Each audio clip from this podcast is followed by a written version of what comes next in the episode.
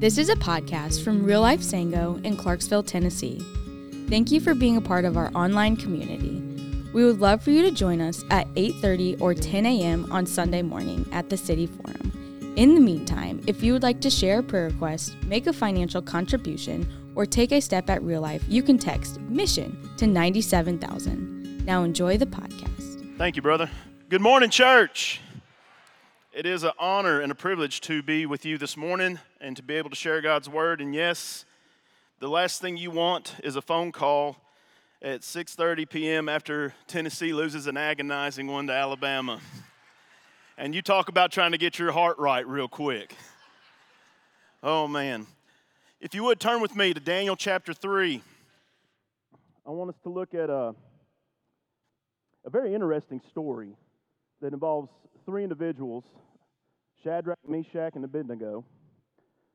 And I discovered that when preparing a sermon like this, you get tired of saying the names Shadrach, Meshach, and Abednego because they're not fun to say. But I got to thinking about this story, and it, and it made me think of westerns. I don't know about y'all, but I was raised in a house uh, where John Wayne was the western guy, the Duke. That's right. Um, Dad loved westerns. Growing up, I would watch them with them, uh, and it wasn't until I got older I started understanding some more of the subtle humors in there. Uh, but it made me think of one western in particular, and it may be the last great western that's ever been made. It's Tombstone. Uh, show of hands, who's seen the movie Tombstone? All right, we're cooking. All right. In Tombstone, there's a character played by Val Kilmer, and his name is Doc Holliday.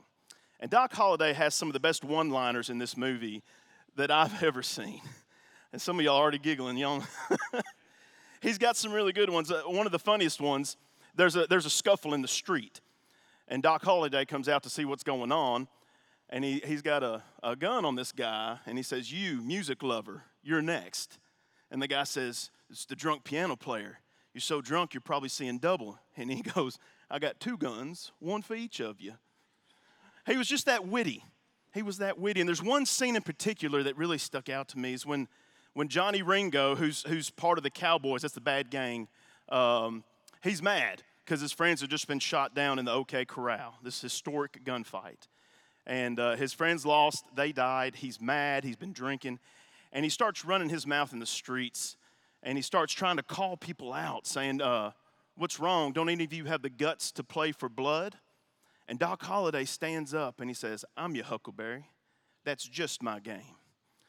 And so you see Johnny Ringo's eyes get a little big and he's like, All right, all right, let's do it. I'll take you out. And he goes, Say when. And then they get to him and they kind of calm, out, calm him down because he knows he's going to lose if he tries to face off against Doc. But Doc stood up with this attitude of confidence in that whatever's going to be is going to be, but I must stand up uh, to you. I must stand up to this evil. And that's where we're at in the story today in Daniel. Um, we're going to start off in Daniel 16, chapter 3, verse 16, but I want to give you some preface of how we got here. So, King Nebuchadnezzar and the kingdom of Babylon, they have taken over uh, the kingdom of, of Judah. They've conquered them, they've taken a lot of their young men of the royal bloodline, uh, good looking men, and they've put them into service in the king's court, teaching them their languages, seeing who knows what uh, as far as like sciences and things like that go. And you even see this scene, it's in, it's in Daniel 1 where the king has his choice wine and his choice food, and he's trying to feed it to these men. And, and Daniel says, Hey, we, we don't want to defile our bodies with this food. Give us, give us vegetables. Give us, give us healthy things. Let us eat on that. Feed everyone else that, that stuff. We, we don't want to defile our bodies. And they were trying to honor God in, in doing so. And the guy that was taking care of them was like, listen, I can't feed you something different and you start looking peaked, you start looking weak, I'm going to look bad. And so Daniel says, give us 10 days. 10 days, let us eat fruits and veggies. You feed these guys your, your wine, your meat, and all that good stuff. And then at the end of 10 days, evaluate, see, see who's looking better.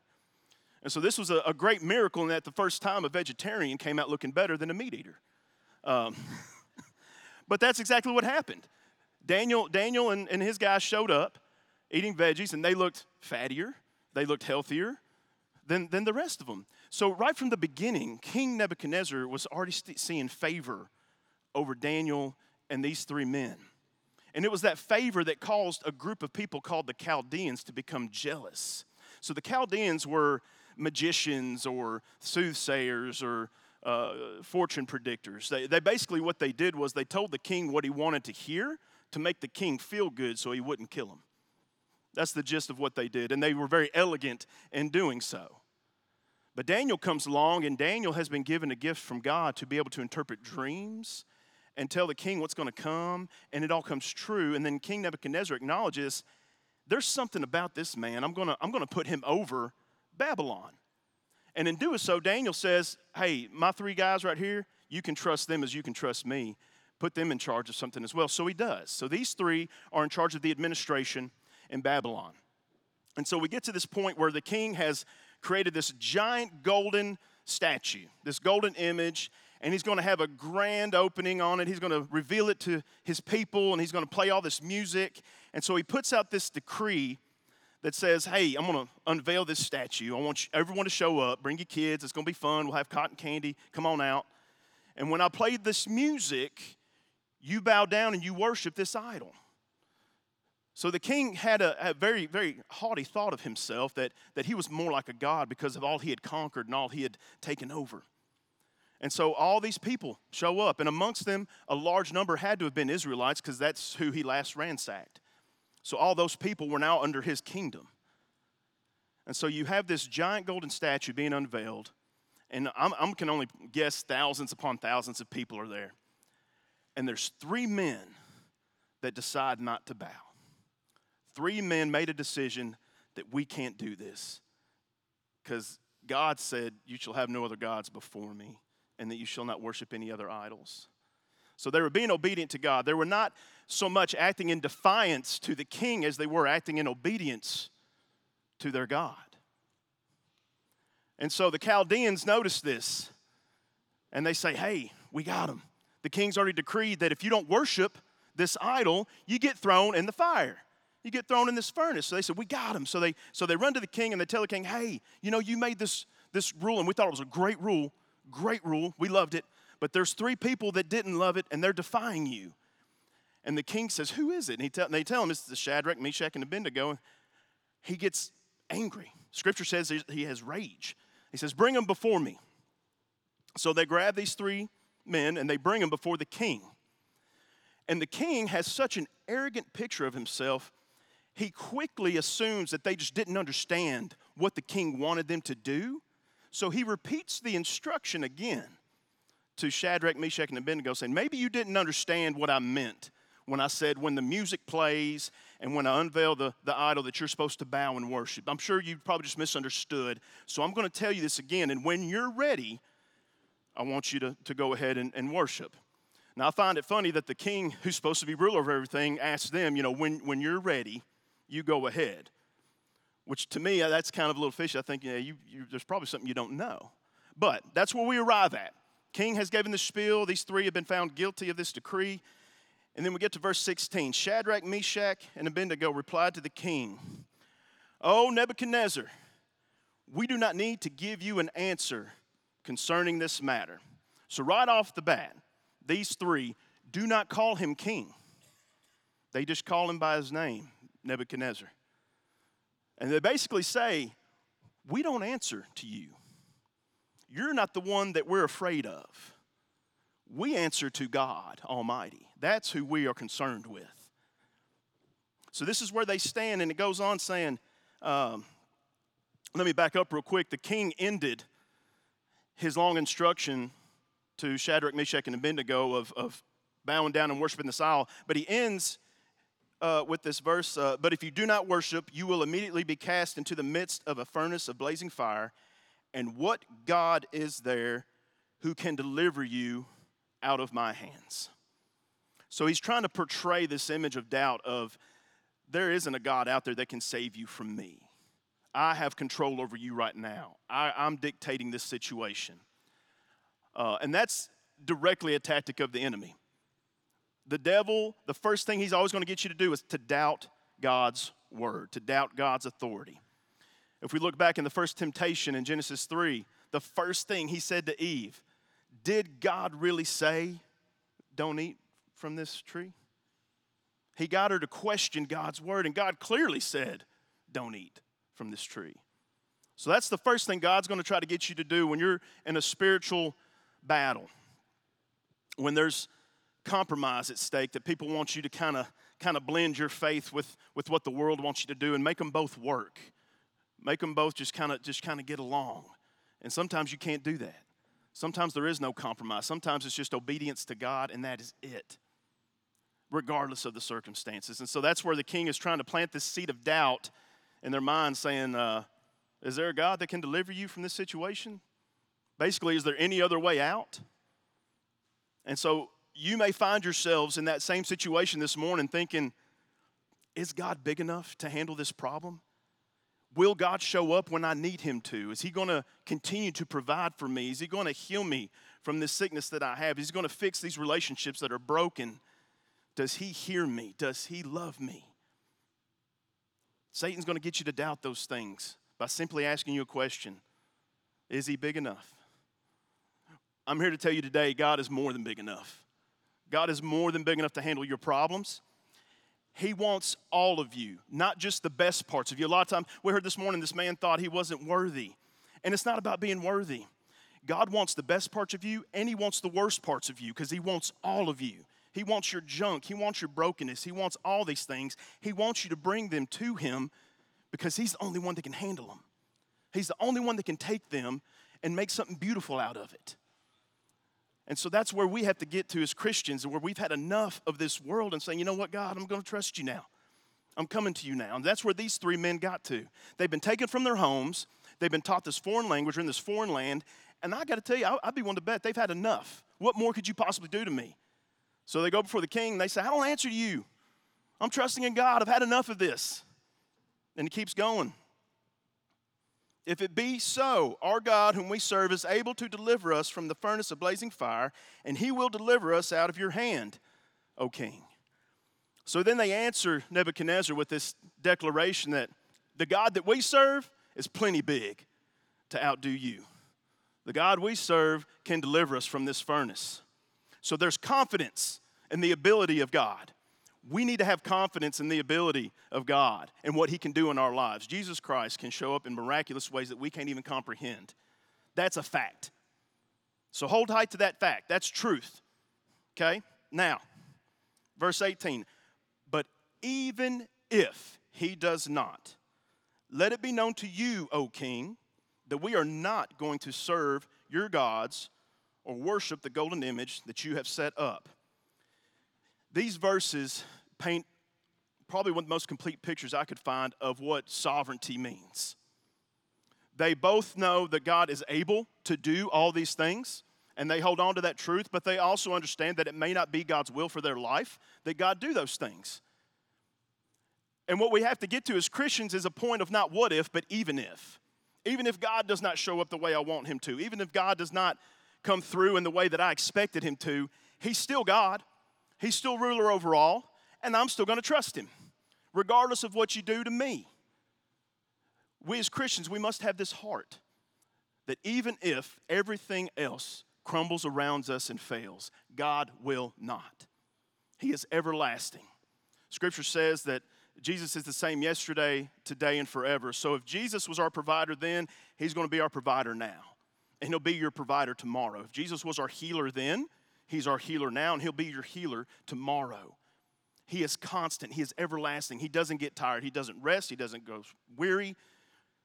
He always hears you when you call out for Him. It just may not be the way that we expect it sometimes. But when you have this attitude of even if God doesn't show up, we're still not going to disobey Him. Because we as Christians, we often get to this point where we think obedience renders a miracle. If we obey God and do everything He asks us to do, then our life will be pretty and perfect and painless. When oftentimes it's probably the opposite. The more we obey God, the more the world's going to hate us. The more we obey God, the more the devil's going to come to attack you and create circumstances in your life to get you to compromise that obedience. And that's just the way it is.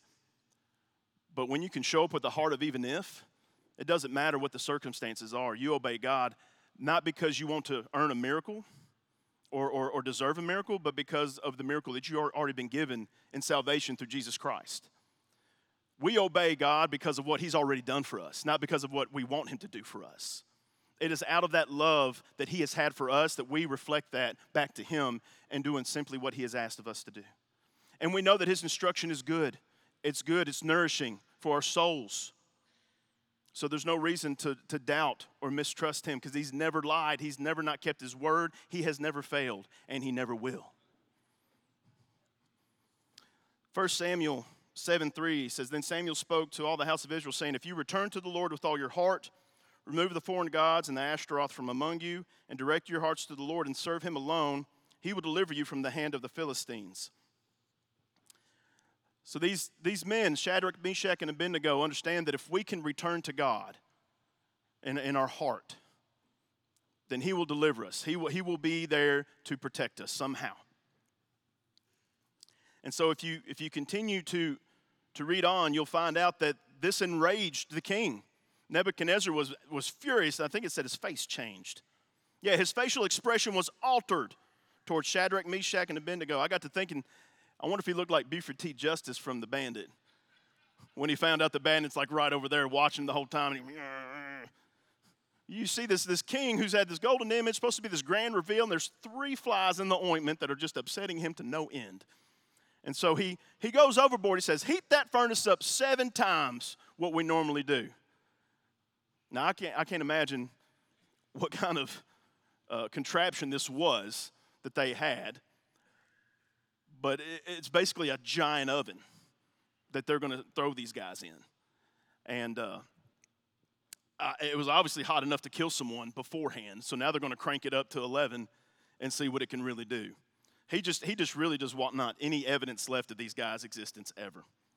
And so he, he, he calls on valiant warriors, certain valiant warriors. This wasn't just run of the mill folks, right? It wasn't just the cupbearer, it wasn't just the, the cook it, it was valiant warriors that bound Shadrach, Meshach, and Abednego, and they were assigned to get them into the furnace. That was their job. And so they do that. Clothes are fully on, caps are on, they're fully clothed. It says all this that they didn't, you know, was no ritualistic preparation. They just bound them up and they were going to throw them in. And on the process of throwing them in, the valiant warriors died from the fire.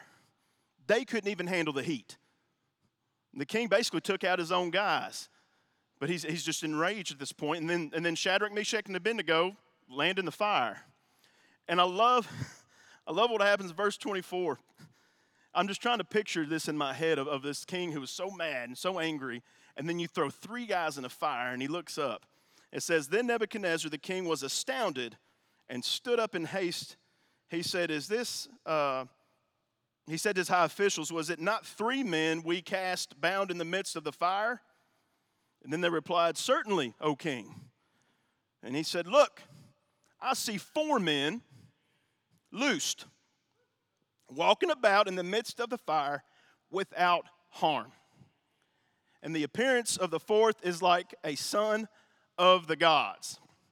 So these three men stood before the king, said, Our God is, is powerful enough to deliver us from this furnace. But even if he doesn't, we're still not going to worship this false idol.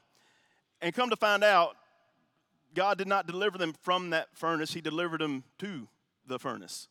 Because in that fire, in that furnace, is where Jesus was. And so this king goes from being enraged and angry to like, where'd that fourth guy come from? Who put him in there?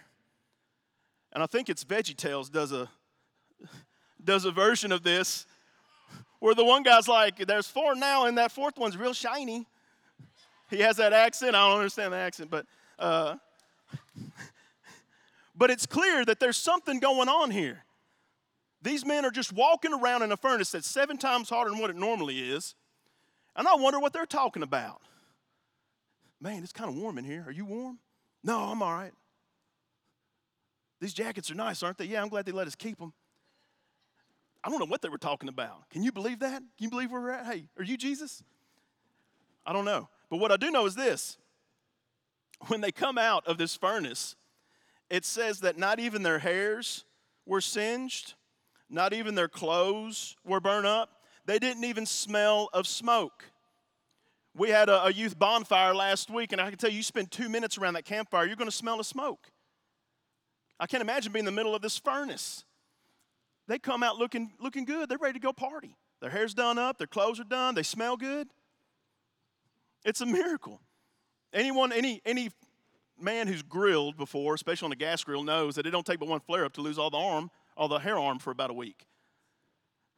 And they were in the middle of this furnace, not even the hairs were singed. That's how much Jesus cares, and that's how powerful Jesus is to control the situation, that he can even keep the hairs on your head from being harmed. And don't think that he's not tracking those. I think, I think scripture says that God, he's, he's counted every tear that you've cried. He knows all the hairs on your head. He knows everything there is to know about you. And he wouldn't learn all these things if he didn't care. He loves us. He loves us so much. But one thing we must understand, we must lay claim. The ultimate display of godly courage is not to die with desperate expectations that God will somehow intervene at the last moment, but rather to live or die in complete confidence that God will do what he will do. God is sovereign and God is in control, but God is also good and he loves us. This is trusting in the sovereignty of God. The sovereignty of God pertains to his ultimate authority. Satan preys on the premise that he will reward our acts of obedience to him. He always taunts us with, if you'll do this and this, then I'll give you all these things. He did the same thing to Jesus when he, he said, I'll, I'll give you all these kingdoms if you'll just simply bow and worship me. Satan always going to offer you a piece of candy to get you to do what he wants you to do. But it's not worth it. It never has been and it never will be. But God says, Follow me. I love you. What I have for you to do is going to be the best for you. It's going to be so good if you will trust me in this. We have to trust him. We have to be obedient to him, regardless of the situation. Our obedience to God is not to a miracle, it's, it's to death. And the best thing about that is that is simply a reciprocation of Jesus Christ. He was obedient to death, even death on a cross.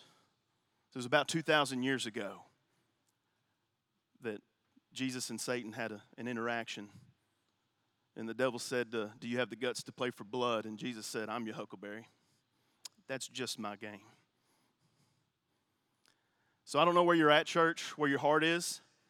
If you're in a, a season of turmoil where maybe whatever you're facing you think might be just a little bit bigger than the gods you serve, I want to assure you today it is not. God is in control. God loves you, He cares.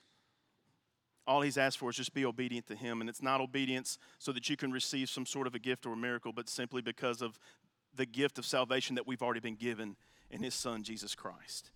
And if you have not received that gift, then today can be a great day for you. If you're wanting to receive Christ as your Savior, please find somebody, share that with them that that's where your heart is, that you're ready to make that commitment, that leap, that you want to follow Him and be obedient to Him for the rest of your life. And don't leave here without making that commitment. Let us pray. Father God, we thank you so much. Thank you for, for your word. Thank you for the examples that we have in Scripture of men who,